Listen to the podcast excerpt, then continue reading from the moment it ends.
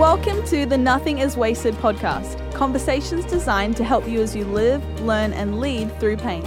And now, the host of the Nothing is Wasted podcast, Davey Blackburn.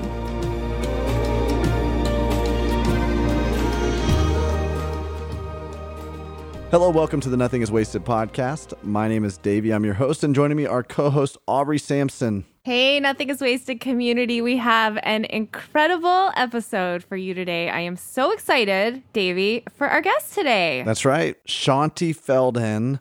Uh, I don't know if you have, you know, are familiar with some of her work, but she is most known for the book series that she and her husband did together uh, for men only, for women only. At least that's how I first discovered her years yes, ago. Yes, same with me. Years yep. ago. Kevin and I read those early on in our marriage. Super helpful to bring up some good conversation. And now she's got a new devotional out called Find Joy. Yes. A devotional journey to unshakable wonder in an uncertain world. Ooh, couldn't think of another title, another book, another devotional, or another interviewee to have that's more appropriate than what we've been going through Seriously. over the past couple of years. This is so so great. She's a social researcher, best-selling author, popular speaker, and what I love about and you're going to find in this conversation that everything that she talks about with God's word is backed up by um, social research, social uh, studies, and Science. science. Right? Yeah, I love that. Um, and so it's it's a fantastic conversation. It's always something that really gets my gears going when I see things, threads of truth that happen in the world and how Scripture props that up. Because it's like, oh yeah, this is exactly how God wired things to work, and there's evidence and proof of it, which is so awesome. Isn't that so, cool? I, I love that too, Davey, because you kind of go, oh, I guess God knew what he was doing all along, guess right? He did. so I guess amazing. he did. Oh, well, before we jump into this interview, we want to ask you to rate and review us on Apple Podcasts. This certainly helps. We love to hear your testimonies. We'd love to hear how you're engaging with the podcast. It also helps for this podcast to climb in the charts so more people get exposed to these incredible stories and these incredible interviewees that we have on here. You're going to want to stick around after this interview because Aubrey and I are going to dissect it. It's going to be it's going to be great. I'm excited to talk about this. It's going to be awesome. We're going to talk all things Shaunti. We're going to pull out some wisdom. It's going to be great. So stick around for that. And let's go ahead and listen to your conversation, Davey, with Shaunti Feldhahn.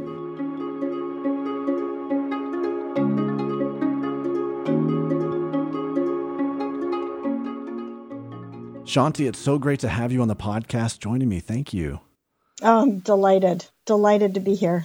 Well, could you, you know, I mean, I've, I'm familiar with your work and your husband's work. I have been for a while now. I think when I first was stepping into ministry, I was learning of some of the stuff that just for men, the, you know, just for men, the just for women book series that you guys were doing together. I believe you came to a church that I was employed at and I was on staff working there and you released all this. So I've been familiar with you for so long, but um, many of our listeners may not be. So I'd love for you to uh, talk to us a little bit about what you guys do, where you're at, what is life like right now?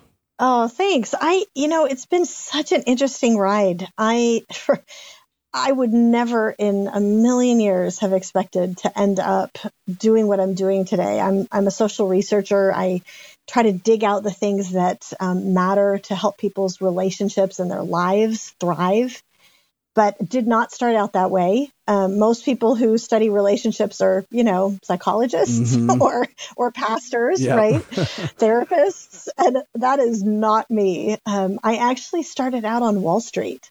I was an analyst on Wall Street for a number of years, yeah, Oh, wow. and I had no idea that God was going to be using that, you know, that analytical Yep. Mhm. background in in a very very different way and um, and so that's the sort of the starting point behind why I approach everything that I do the way I do Yeah. trying to figure out what really matters the most Yeah. Well, most of what you do is very evidence based, research based, and I appreciate that because, you know, you're taking uh, some of these universal truths, right? All truth is God's truth. So if it's true, it means God set it up, right? You're taking some of these universal truths and you're looking at it from a different perspective, and you're helping us to see how everything that Scripture says really substantiates how things operate. So we get to look at science and go, "Oh, that's how God made it work," right? And Yep. and I love the fact that you're bringing those things together and you're doing it in so many different arenas too. Um, Well, it, I will tell you, it is so funny being a social scientist who's also a follower of Mhm. Jesus. You know, in a field that often people aren't. Right. Let's just put it that way. Yep. Especially today when we're studying things like men and women. Yeah. You know, we're interacting with a lot of people who Right. who have a very different kind of viewpoint. And it to me is just incredible. And we do these massive, you know, nationally representative studies and we spend a gazillion dollars and we get good, you know, really good rigorous data from these very, you know, kind of nationally Right. representative samples. And it's like, huh, look at that. It backs up what the Bible has said all along. I absolutely love that. I know. I love that. You know, there's like, like there's little little places where you know in Psalm 139 it says that you knit me together in my mother's womb, and I'm like, that sounds just like what I studied in science class with the DNA double helix, like the knit, knitting. I'm like, isn't that crazy that God, you know, put it in the heart of a psalmist long before this thing was discovered, and that's the kind of stuff that you're able to uncover every single day with the work that you're doing. It's so so cool, and it's so imperative, I think, for us as we're we're journeying with a bunch of people who are walking through some very difficult times, pain and suffering, and they're looking for truth, some kind of bedrock yeah. to be able to plant their feet on because everything else seems shifty and shaky. And um, that's why I'm so excited to have this conversation with you. I'm so excited about this devotional that you released um, called Find Joy. Is that right? Find Joy. And I love the title of that because you sometimes you got to go looking for it, right? Well, the subtitle it sort of says it all, honestly, which is make sure I've got the subtitle exactly right, but it's a devotional journey because we really wanted it to be a, a journey where you actually came to a new place in the end. But it's to unshakable wonder in an uncertain world. Mm, And that's really what I think is the promise that is so crucial for any of us who are going through pain is to really truly recognize that this is a promise Yeah. that God has for us and that it, it we are supposed to have that unshakable joy mm, no matter what our circumstances are. That really is the promise of Jesus. right, right. And you know, sometimes it can look like it that's not possible. You know, I mean, you, especially if you grew up in church, you hear that. Oh yeah, joy. You can have that unshakable joy, no matter what you're going through. Um, and yet, many of us come face to face with circumstances, situations, events, trauma, whatever you want to label it as, that causes us to wrestle with that, that reality and, and, and causes our faith to go to a deeper place to say, is this really true? Because right now I'm not feeling or sensing that joy. Can I really have this joy in the midst of this? And you know, you were telling me before we jumped on that the timeline of the release of this devotional for the for the world as a whole, what we've just gone through for the was very uh, it was very timely, you know, for lack of a better term. Yes. But then also in your own personal life, talk to me about both of those things, uh, because you're starting to to get an even richer um, understanding a whole new whole new level That's of my right. understanding of this right. thing that I was just studying and writing. Yeah, I I um did a lot of work because we really want to understand if we're talking about a journey to find joy, Mm-hmm. No matter what our circumstances are. Um, I wanted to understand both what science says and what scripture says. And oh, by the way, they're the same things. Fancy that. Um, but I really did want to dig into that. So we spent all of 2019 doing that research, looking into that, looking at the studies, looking at the neuroscience, for example, and Yeah. looking at what the Bible says, which it has a lot to say about this. Right. And we turned the book into our publisher in February of 2020. Wow. And in March of 2020, when everything exploded Yeah. and everything shut down, and suddenly it was for us, it was like, okay, there was a reason for Yeah. this because the book was going to be coming out in October. yeah. Um, there was a reason for this. And very personally, I needed to, to really dig into that very early on in the pandemic because 40% of our revenue Right. is tied to speaking engagements, Right. which all went away Yep. in person events. Yep. And so suddenly I have a staff of six people whose salaries I have to pay. And Jeff and I have a, you know, family ministry. We're like, all right, Lord, Yep. this is all you, this is all up to you. Right. How we're going to feed the kids. And um, and then in December, right after the book was released, right at the very end of the year, a couple days before Christmas, found out total shocker that I have breast cancer. Like, whoa, wow. that I have no family history. It was out of the clear blue sky. And um, thankfully, it was caught fairly early, but there's been a lot that has come along with that. Right. And um, so, all right, Lord, one of the one of the main, um, as anyone who's gone through trauma, anyone who's going through hard times can um, understand, we find scientifically that one of the main causes for stress is uncertainty. Mm. And so, all of a sudden, tons of uncertainty. Yep. yep. And um, so, a whole new way of digging into the lessons right. that I learned. Can you can you talk to us a little bit about the the journey that you had to go on when you know here you are you're writing about all of these truths these bedrock truths mm-hmm. that you're you're thinking hey of course this yeah this encourages my own heart but it encourages everybody else that's your first yeah.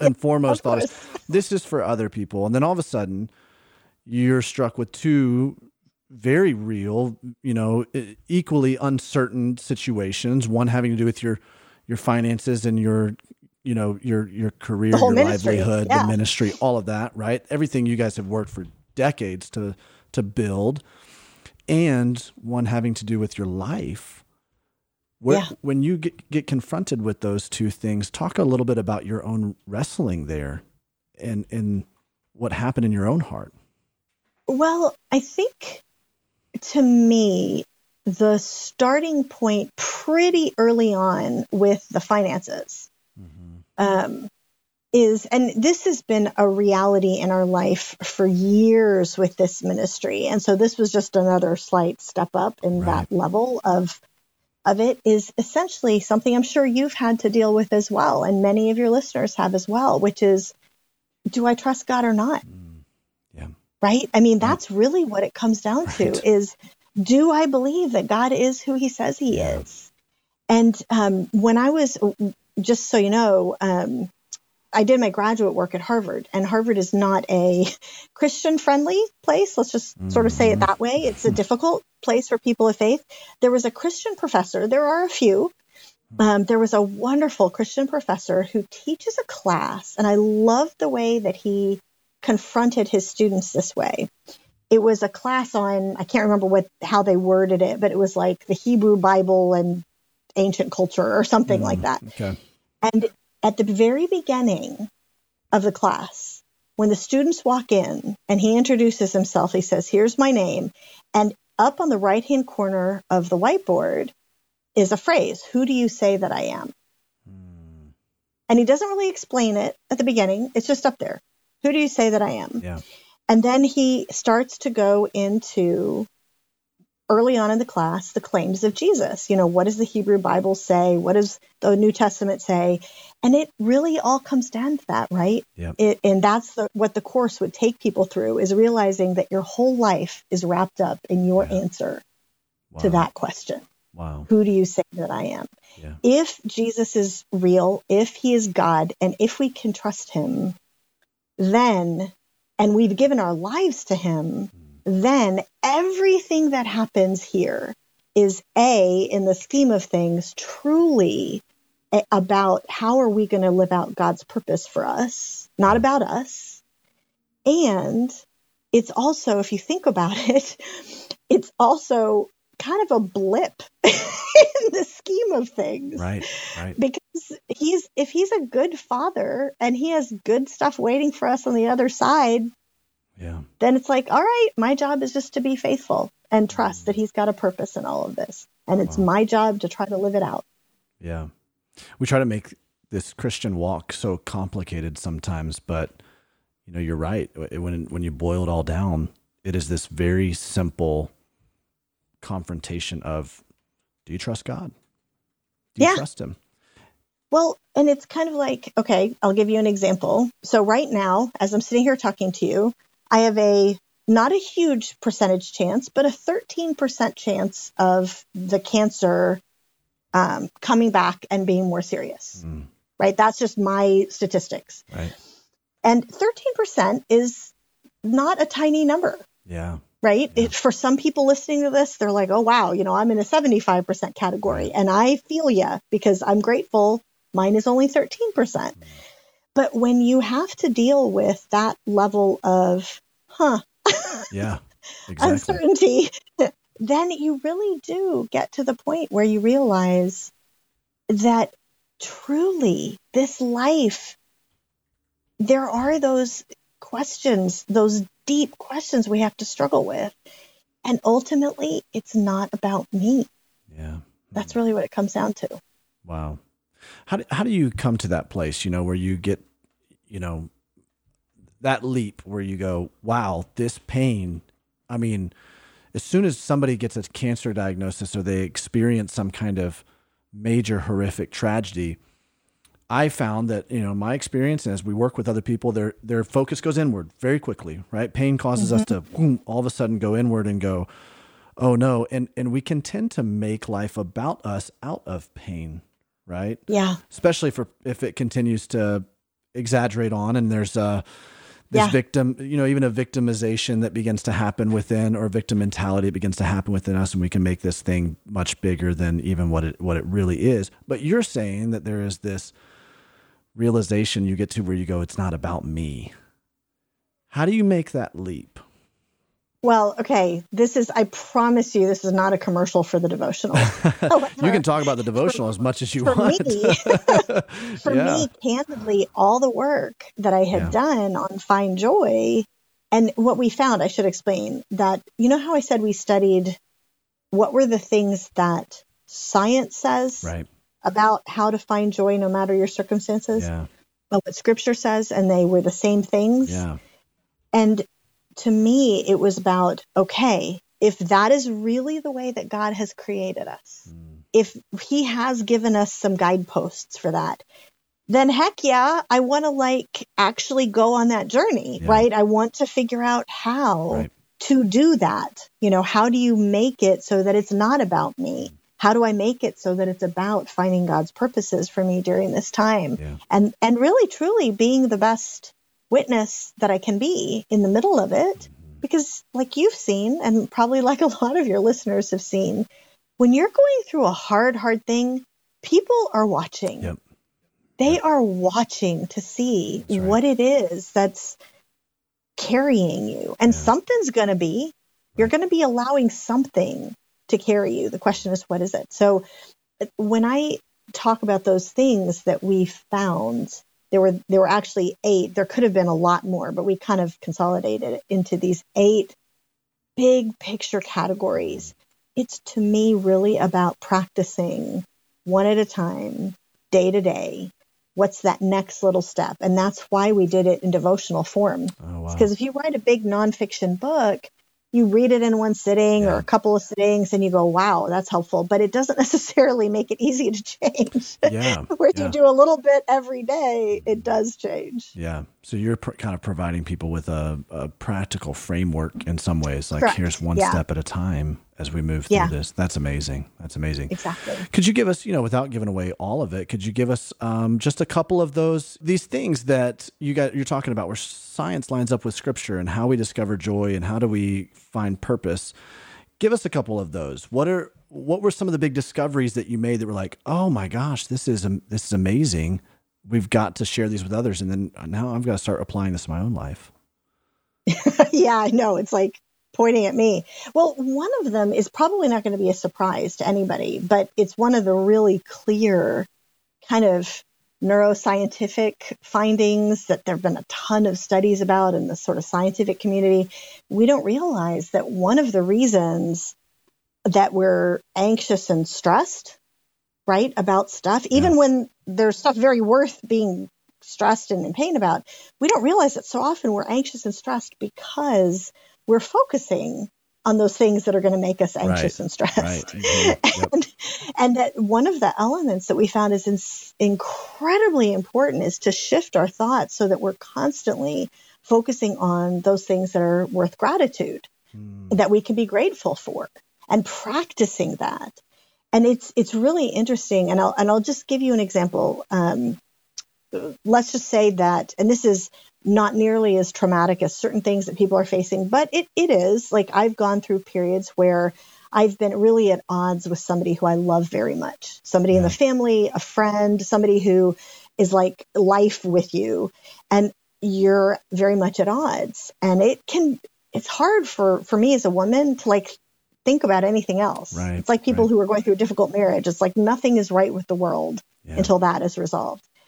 And it's interesting that actually in scripture in Philippians, there's an example. We kind of don't realize that that's what it is, but there's an example of that exact situation at the beginning of Philippians 4, where Paul takes this big chunk of the letter that he wrote to the church in the city of Philippi, and he talks about this conflict hmm. between two women who were like pillars of the church in the city of Philippi. Euodia and Syntyche. and apparently, I don't know who these people were. It was like, pretend it's the women's ministry director and the children's director. I don't know. I'm making this up. That's but how like, go down in modern day. Yeah, yeah there we go. And, but these women were presumably probably all everybody was very close to each other and yeah. these women were not getting along and there was this apparently this huge conflict and mm. probably broken fellowship and people feeling like they had to take sides and ugh, right? Right. And he he he's Paul spends this time going, church, you need to help these women to get along. And I plead with you women to find a way to restore your fellowship. Mm. And you know how he says to do it? Like the prescription, we totally miss this. And it applies to really anything mm. that we're kind of all stirred up about. Yeah. He says two things. He commands us to rejoice. Mm. And he says it twice yep. to, for emphasis. right. You know, I'm going to say it again right. rejoice. And of course, probably the people reading that were like, okay, first of all, what does rejoicing have to do with this yeah. situation? And secondly, sort of, dude, have you seen what's going on in the church? Like, there's a, not a lot to rejoice about. We're persecuted, being thrown to the lions. You're in prison. You're chained to a wall. Yeah. How do you rejoice in a prison or a difficult marriage mm-hmm. or when you get a cancer diagnosis or when you lose somebody you love? Like, how do you do that? And he tells us in Philippians 4 8, he says, here's the prescription. Yep. You think on whatever is lovely. Right you think on those things that are excellent and worthy of praise rather than the things that are worthy of driving you yeah, crazy. Right. And it it is astounding what happens in our mind and heart when we will and I'll give you an example just happened yesterday. I had to have another painful biopsy. There's all sorts of stuff that comes along with this. And and I'm like I was slightly panicky. Yeah you know, because I don't want more pain. I don't right. want more invasive procedures. And oh my goodness, what happens if it's, you know, bad and right. all the stuff that comes along with it. And I'm, as I'm in the process of waiting for this, I'm like, Lord, thank you hmm.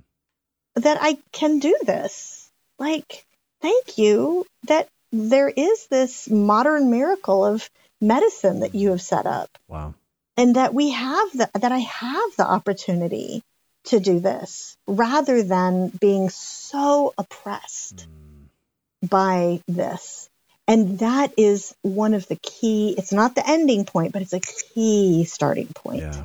for that. How do you get out of the initial mindset and yeah. into a new track? Wow. What an incredible perspective to be able to figure out, okay, right there in this moment where nobody would be like, thank you. And yet you're able to, and I know this is not, you know, I know it's the power of the Holy Spirit flowing it through totally you. is, hundred percent, not me. wait, there are some things that are good and advantageous about this, and yeah. there's some bright side to this. And man, hundred years ago, fifty years ago, twenty five years ago, we wouldn't yeah. have had the ability to to walk through. So there's modern medicine. That's thank you God for that. That's a whole different yeah. perspective shift right there. Well, it is. And it's something that takes the reason that we call this element that it is, you have to practice gratitude mm. is that it's, it, the reason it's command is that it by definition doesn't come naturally. You don't need to command yeah. somebody to do something that they just do naturally, right? Mm-hmm. The reason it's a command and an instruction is that God knows our brains. Well, I don't know about you. You're probably a better person than me, but for me, my brain could go in all sorts of bad directions. and and I okay, I have to share another example yes, of do. this that was a this is that's the scriptural. Mm-hmm. Here's the scientific version of that.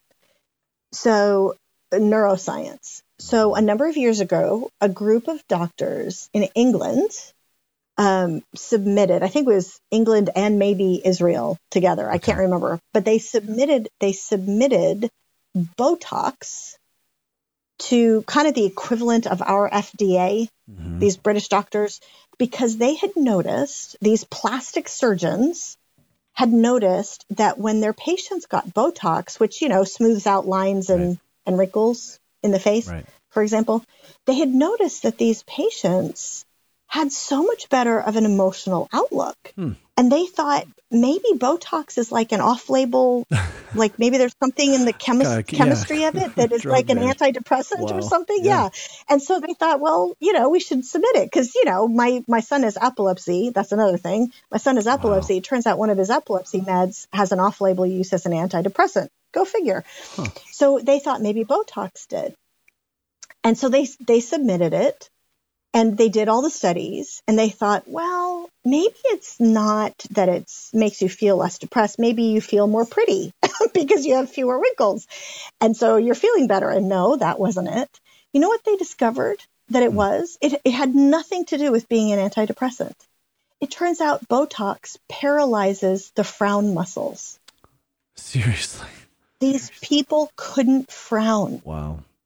Well, there are some people that you see and you're like, "Yep, I absolutely, I, I can." They yes. don't frown, but yeah. so, well, think wow. about think about what happens yes. when you can't make a frowny face, when you can't scrunch up your face and look discontented and wow. look upset and wrinkle your brow. When you can't do that, when these people couldn't frown, they felt less frowny.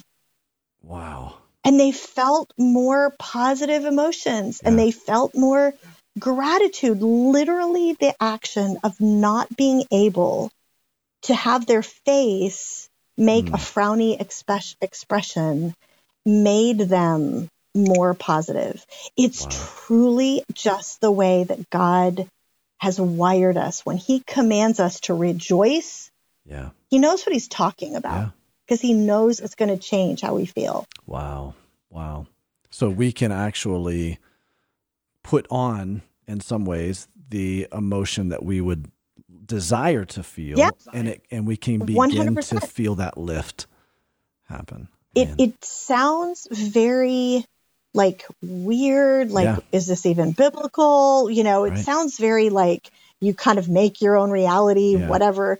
No, this is 100% biblical. Mm. When you look at the commands that God has given us to rejoice and you look at the commands that God has given us to worship when yeah. when I look at the works of your hands in the heavens O Lord and you know and the the worship that flows out of that and the joy that flows out of that all of those examples that you see throughout the scripture are just God's way of saying, lift up your head. Wow. You lift up your head. Yeah.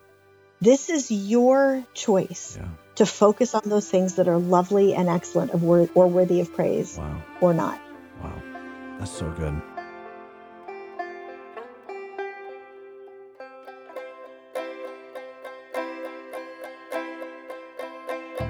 Pain is unavoidable. And yet, the primary place I see people get stuck in their pain journey is that they try to avoid addressing it altogether. Recovery starts the moment we choose to take that first step toward wholeness and we lean into the painful emotions. While we believe we have so much to offer as a ministry to help you in your recovery journey, we know there is one area that you need that we don't directly provide, and that is traditional counseling and therapy services. That's why we partner with Faithful Counseling. They are an online worldwide organization that provides virtual counseling from wherever you are. They have licensed therapists who are certified by their state's board to provide traditional mental health counseling from a Christian perspective. You can receive the help you need quickly when you sign up because they match you with a counselor in 24 hours or less. Then you can connect with them anytime via your computer, tablet, or mobile phone through video calls, phone calls, or text messaging. And if your counselor you are matched with isn't a good fit for you, you're able to switch at any time to find someone who better fits your needs. To be clear, Faithful Counseling is not a crisis line, but it can be an incredible resource in your healing journey. It costs $65 per week, and financial aid is available to those who qualify, which you can apply for during the sign-up process. To learn more, go to faithfulcounseling.com slash nothing is wasted. If you sign up through that link only, you will receive 10% off your first month of counseling for being a part of the Nothing is Wasted community. Again, that's faithfulcounseling.com slash nothing is wasted. And now, back to our interview.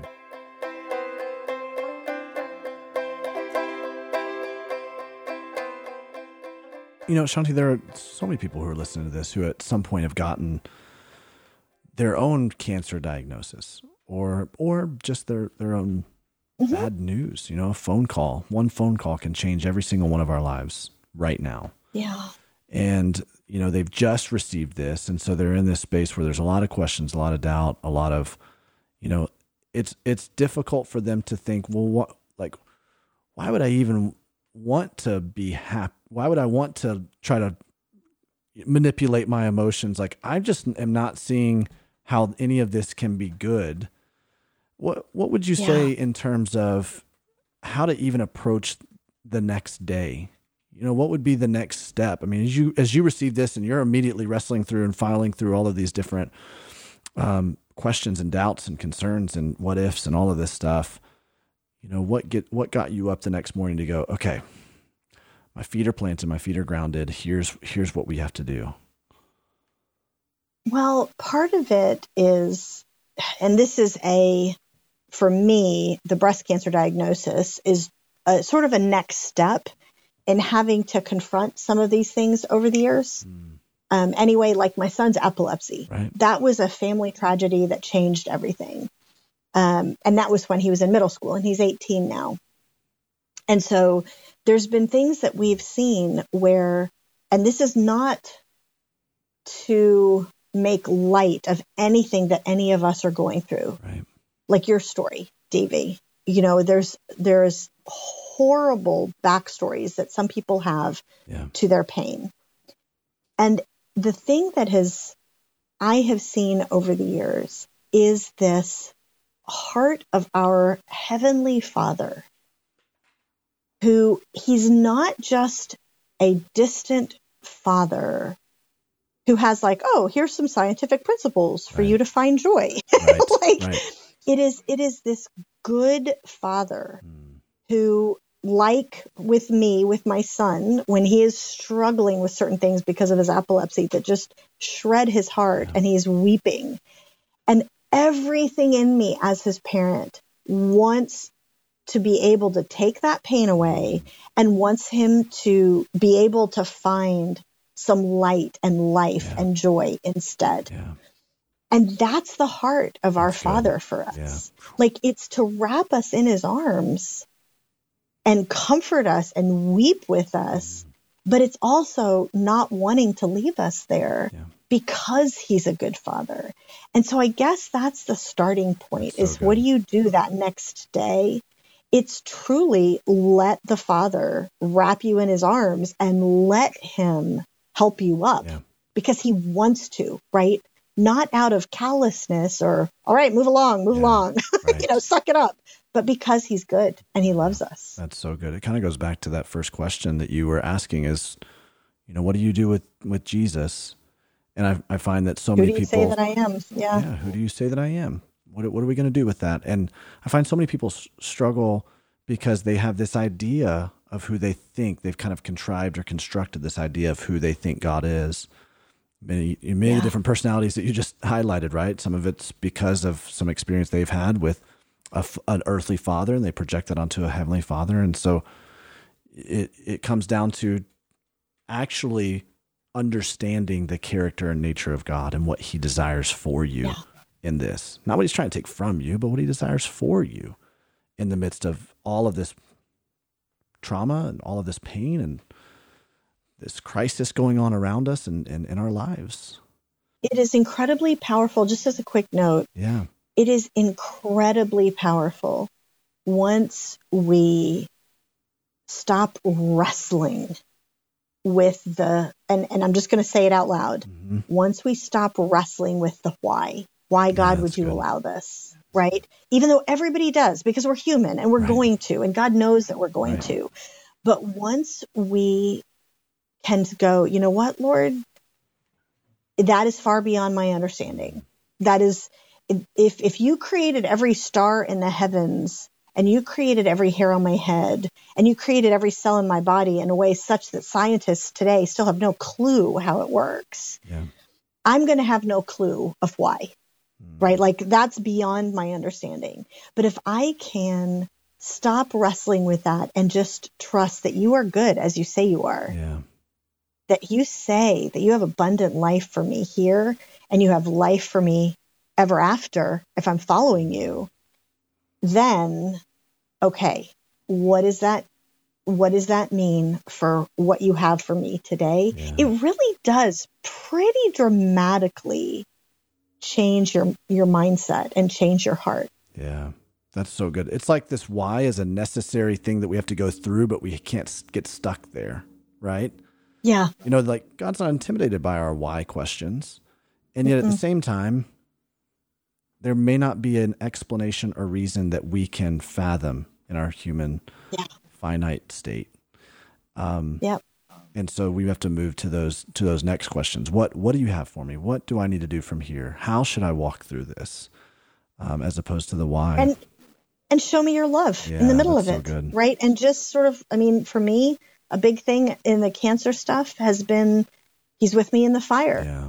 the you know the daniel story the concept of okay daniel and his friends they got thrown into the fiery furnace furnace Mm-hmm. and they're like god's going to save us but even if he doesn't he's still god and god was with them and that concept is like god i can go through whatever i need to go through Wow. if i know that you're with me Wow. Wow. You know, you, you you guys have how many kids do you guys have? We have two Two. Okay. So you you received this cancer. junior in college, junior in high school. Okay. Okay. How do you guys process that as a family? When you received this cancer diagnosis, what was that like for, you know, because I mean, you guys are, you and your husband, Jeff, you guys are prolific Christian leaders. I mean, you're helping everybody walk through their, everything that they're going through in their marriages and in their life. And, you know, and so you get, but then there's this reality of like, how do we walk through this as a family? And we're all in different places too with this news and processing it and Yeah. grieving and trying to figure out what this looks like. Can you talk to me a little bit about that? Yeah, it's interesting. My our kids, Jeff's and my kids, have been really amazing through this. Um, but I know in the quiet of their hearts, there's a lot of fear. There's a lot of their own grieving. There's a lot of their own wrestling with fear. Um, one of the things about that anybody who's listening to this who has had cancer or has had a loved one with have, that has cancer is that you know from the moment that you first get that call or the moment that you first get that diagnosis, for every season after that, there's a little bit of twitchiness Yeah. that comes right. along with like the next biopsy that Yeah. has to happen or the next thing that has to happen. And that's that is hard on the kids Mm, as well because it's this I want mom to be okay. Yeah. Um, and so like the biopsy that I had yesterday, I probably got four calls from my daughter, Mm. the junior, the junior in college. Like, are you okay? How are you recovering? You fine? Yeah. Like, have, have we learned anything? I'm like, honey, it's going to be a week. Like, I promise I'll tell you as soon as I know. wow. but, and, and so that's, but again, God's not going to waste that Yeah. either. Right? Like your nothing is wasted phrase is, is it like Yeah. he's teaching them to trust him too. Right. Um, so I hate that they're having to go through this, but most of all, my heart for them is to follow and trust Jesus. Mm, And if- if this is the way that he's chosen to have them do that, then I guess the question is, what do I do to help yeah. rather than make it harder? Yeah. Wow. That's so good. It's like, you know, God ha- has his purposes in each person that's affected by this. Yeah. And those purposes are to grow us into becoming more and more like Jesus and then ultimately Yeah. helping other people as well. And so, how good is it that God would, you know, even the pain that we walk through individually, that other people would be able to, um, I know this sounds weird to say it this way, but benefit from on the spiritual level from that as well. Mm-hmm. Yeah. Yeah. Well, it, it doesn't sound weird actually, because I think that's the point, right? That's what God says in Romans, Right. you know, the whole idea of that he'll take something and there's some good that's going to come right. from it in some way. And ultimately, that's if we think about it, we dial it all the way back to the only purpose Yeah. why we're here. That is the purpose of how does God want to bring people to himself and show his nature and show his love and his majesty and who he is and bring more people to understanding that. Yeah. Um, and that's really, if we think about it, that's the only thing ultimately that matters in the end. Wow. I want to go back to what you said about this, um, the fact that, you know, these commands, right? Philippians 4 8, it's one of these like, here's a command because and it's not natural. It's also not a one time thing, right? Because here you're just talking about mm. every, every time you have a doctor's appointment, every time you have a new biopsy, every time there's these fears that begin to, you know, Yeah. surface and begin to kind of show themselves and you're having to reapply those the truths in your life. Can you talk about that for a little bit? Because a lot of people think like, okay, if I just kind of apply it once, boom, it's this clean slate. One here. and done. yeah, exactly. and and that's honestly i mean you've nailed the thing that i am currently trying to uh, i don't know what the right word is it's not learn because i've learned the need Right. for it i guess apply Yeah, Right. Yeah. like the other day when i found out i had to have this biopsy and i started slightly like you know heart racing Yeah. and slightly like getting teary eyed and you know blah. And i'm like wait a minute. Why am i having this reaction? Mm, like this is this is silly in a way. I mean it's not but why is it? And it's like okay there's a red flag. It's like god gently going there's still some work to be done. Yeah. In ongoing trust right it's not Yeah. the one and done that's right. it's the you constantly learn it again and if you think about it to me because God knows that we're human, I mean, after all, Jesus walked this life too, right? Like he mm-hmm. understands this. It's kind of the reason I think that God gave the Israelites manna every right. day Yeah. and told them not to store it because he wanted them to trust them Yeah. that day, Mm, trust him the next day, trust him that day, and not like, okay, good, I'm good for a couple weeks. right. right. Thanks. Wow. and and prove that he's worthy of the trust Yeah. so that we can trust him more. I think that there's something about that in those human nature we're going to have to learn those lessons over and over Yeah. again. Yeah. Oh, that's so good. So this entire devotional, as you wrote it, and now you're going back and rereading it. You know, I know about the writing process and the Living it. editing process, and the but right, and then now you're rereading it f- from your own personal life and you know living it out and trying to apply it to yourself. What would you say would be the the part of this devotional that m- has ministered the most to your own heart? Is it interesting that your own writing can minister to yourself? you know, No, it really does. I mean, it's Any- like, wait, I didn't write this. The Holy Spirit yeah. must have written this through me to speak to me, you know? One hundred percent, one hundred percent. Um, probably for me, the because it's all been it's been a lot about trust Mm-hmm. for me. The the piece of the puzzle that has the been the biggest challenge, and then I'm having to hold on to constantly. One of the elements, you know, I said there were eight Right. elements to finding joy that we have to sort of practice. You know, one one or the other each day, not because it's really crucial, by the way, Yeah. and it's been crucial for me to not try to do it all at once. Like literally, just do a little bit every day. Yeah.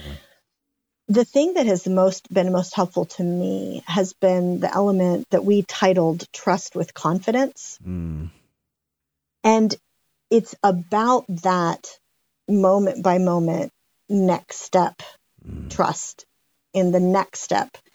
And the example, one of the examples that just blew me away. I saw this video um, a couple of years ago, an, an evangelist named Ray Vander Laan. Yeah. Mm-hmm. And he was standing on a hillside in Israel in this old, it's an old video. You can find it on YouTube. I think it's called Green Pastures. Mm. Um, because, you know, we, we read Psalm 23 yeah. and we, we see this a beautiful psalm. The Lord is my shepherd and there's this phrase there that really captures in our mind the way we think life is supposed to yep. work. Mm-hmm. He makes me lie down in green pastures. And our brains picture this sheep rolling around yeah. in like this green lawn where there's like mouthfuls of food everywhere, like everything you need provided for in full view. Right. So there's no uncertainty, right? right? There's right. no worry about how I'm going to have enough provision for the next day or energy for the next day or what's going to happen with the biopsy the next day or whatever.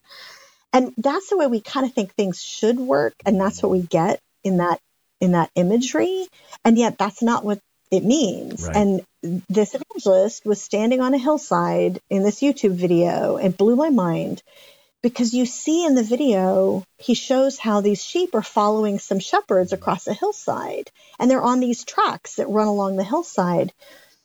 And you see them putting their mouths down to eat things, and it's this brown, right. rocky, no greenery anywhere. And are they eating rocks? Like, what are the sheep eating? Yeah.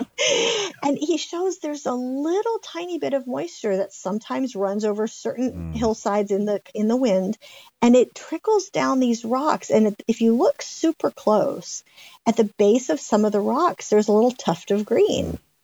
And so the shepherds are wise enough to know, okay, well, last night the wind came from here, and so this hillside probably has some of that. And so they lead the, the sheep along this hillside, and about every 10, 15 feet, the sheep see a little tuft of grass and, and eat it. And one mouthful by the next mouthful by the next mouthful, by the time they've crossed this massive hillside, through the end of the day, they've eaten enough for that day. Yeah. And that that hillside is called a green pasture. Wow.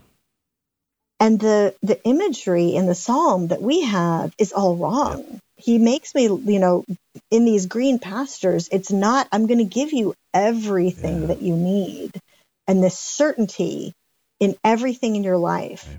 It's no, if you follow me, mm. I will lead you step by step along that hillside, and there will be enough provision for the next step, whether it's provision in finances or health or hope yeah. or the ability to endure something difficult with grace, mm. whatever that is that needs to be provided, it's the trust that he will. Yeah. And that has been the biggest, when you say what's meant the most to me, it's been that imagery. Yeah. Wow. That's so good. So good. Man, Shaunti, this has been just incredible getting to have a, a conversation with you about this and about what's going on in your life right now and how this devotional is so applicable to I know it's applicable to what you're going through right now and you're being ministered to you know by yeah. it but so many people who are listening to this are also going to if they haven't already picked it up they're going to be ministered uh, to by it. And so we're so grateful for you spending some time with us. Where can we follow what you're doing? Uh, where can we pick up this devotional um, want to make sure we point everybody to it. You're sweet. Well, the name of the devotional is Find Joy, and you can get it on Amazon or I think it's in bookstores to the degree that bookstores still exist. it's in bookstores as well. um, but if you're interested in following what I'm doing, sign up for my blog on shaunti.com. That's my website, S H A U N T I.com. Because we have a lot of things that we're processing through now with all of this. Yeah and um, a lot of help for relationships in this and our mindset. So that's great. Uh, a lot of the blogs that I've written recently have been dealing with what I've been learning here. Mm, that's awesome. We'll make sure to put that on our show notes and on this particular podcast page. And Shaunti, we're so grateful for the time that you um, have given us and um, we're going to be we're praying with you. Um, in fact, before we get off, for sure, I want to pray with you. Um, and I know all of our listeners are praying with you as well. So thank you for spending some time with us. Thanks. It's been a pleasure.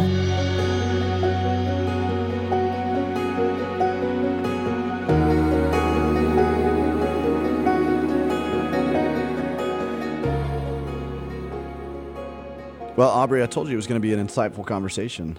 Yeah, that was. She has so much wisdom to offer, and uh, I'm looking forward to reading this devotional that Yeah. God wrote through her. It seems I know. Like. I think it's going to be so helpful. And I thought what was really fascinating, I know we mentioned this, we camped on it a little bit in the conversation, but this idea that she wrote all of this prior to going through the the different things that she ended up going through, right? With this financial distress of COVID, Yep. but then also this cancer diagnosis. cancer. I mean, how um, how how providential was it that God would have her write this, and then she is now going through it, and now her own words or the Holy Spirit words through her is ministering to her.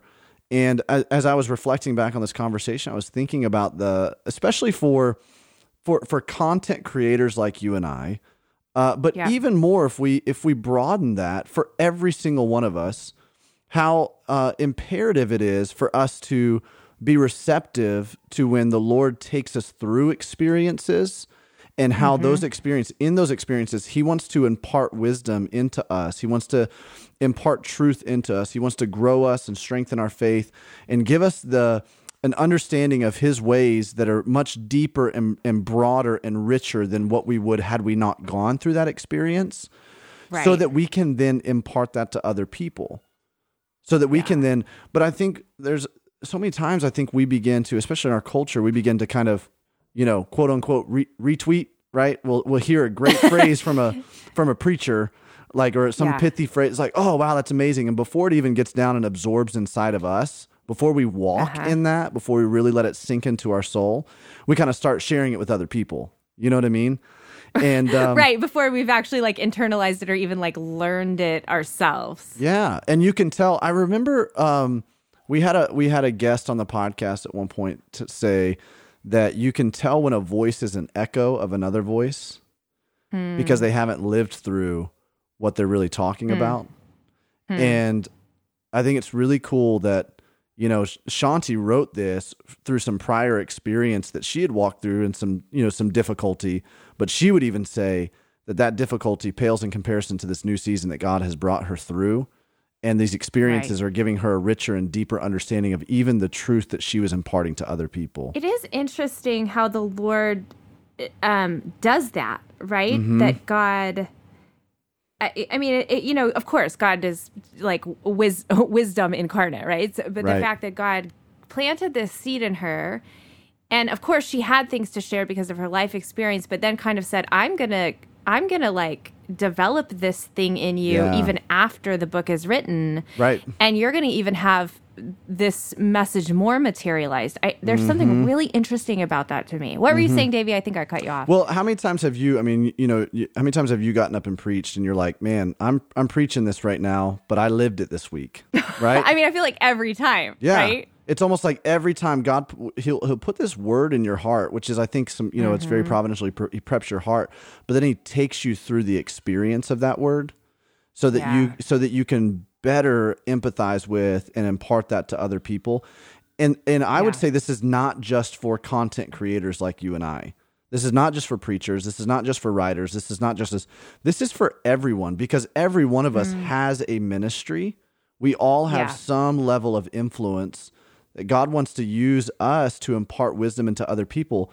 But we're not going to be able to impart rich, true wisdom to other people unless we have walked with an experience in whatever it is that the truth is that God is embedding in our hearts. I feel like too because we live in such a like a fast-paced instant gratification culture and then I Mm. think our Christian culture adds on top of that this sense that like we have to know the answers to everything or we have to have learned our life lessons so that we can share it with other Right, people. right. Um it those things are part of the slow movement of God, right? Like God is not in a hurry, Mm. Yep. which sometimes frustrates me. I want God to be Right, more in a hurry.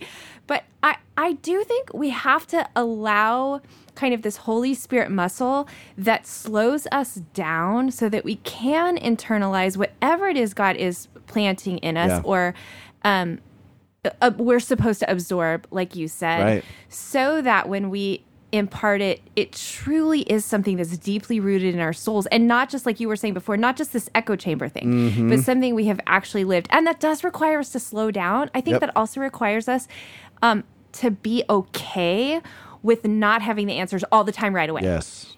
it- we have to go you know i'm in the middle of this journey right now the lord is teaching me about xyz i have some grains of what i see him doing but i don't know everything yet Yeah, it's great. and that's okay yeah. you know Yeah, that's so good. You know, I think we've talked about this before, but but God is a a kinesthetic teacher, right? Which, Hmm. which so there's different learning styles. There's auditory learning styles. There's visual learning styles. There's kinesthetic learning styles. Auditory is you learn well by listening. Visual is you learn by seeing. You know, and then and then kinesthetic is you learn by experiencing. And Hmm. they say that the best teaching style is to walk your students through experiences because that's what they'll remember. That's what they'll hold on to. yeah that's what you hold on And to I, yeah. I think this is what God does in our life. That I mean, He tells us truth, right? He shows us truth in creation. We have visual, you know, representation, signs and wonders, creation, stuff like that.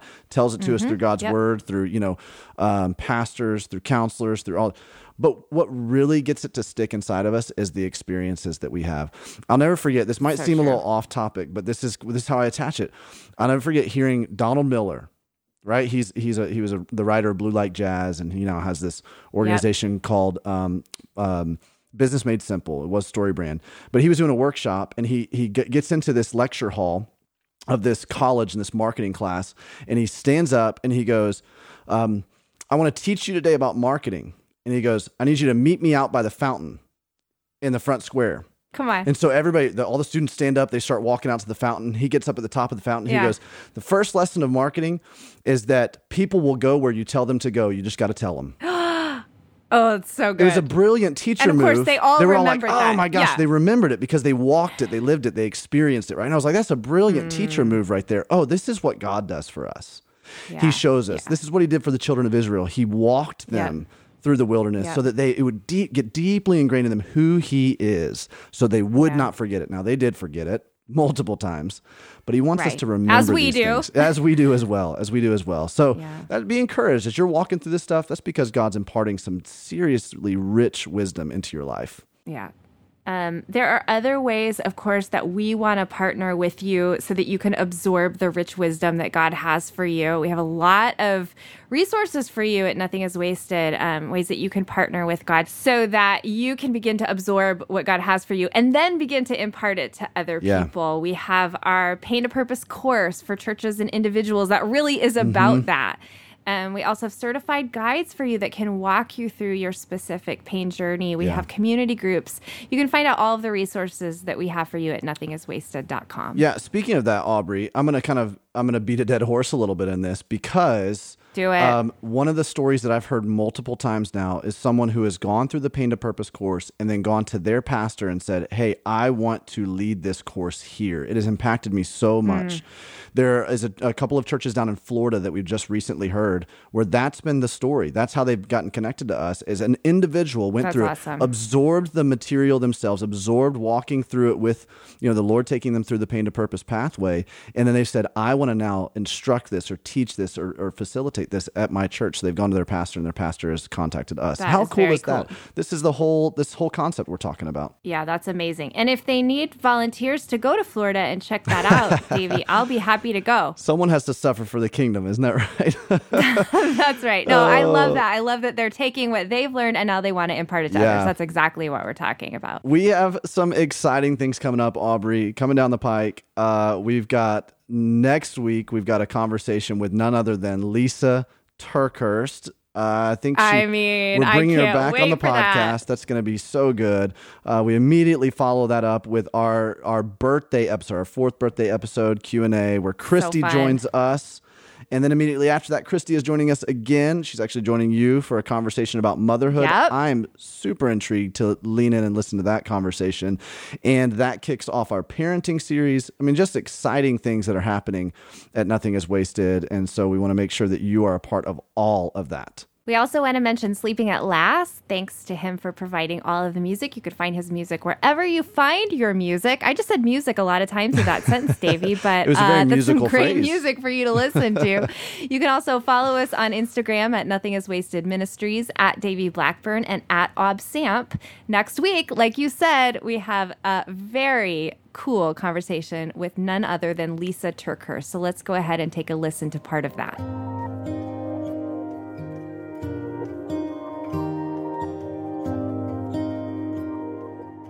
The biggest thing that led to me writing this book is me coming with a kind of face to face understanding of my tremendous resistance in certain circumstances to forgiveness.